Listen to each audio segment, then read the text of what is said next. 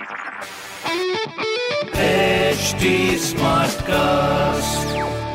आप सुन रहे हैं एच डी स्मार्ट कास्ट और ये है लाइव हिंदुस्तान प्रोडक्शन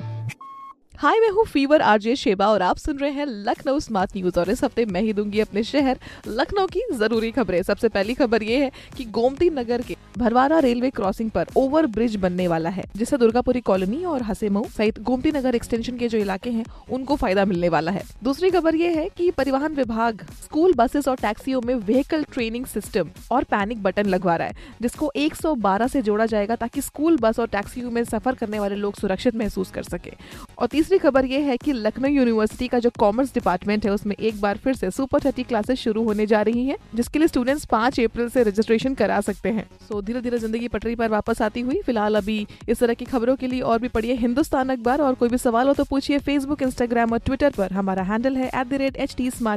और इस तरह के पॉडकास्ट के लिए log on to W W W dot H T Smartcast dot com आप सुन रहे हैं एच डी स्मार्ट कास्ट और ये था Live Hindustan production smart Smartcast.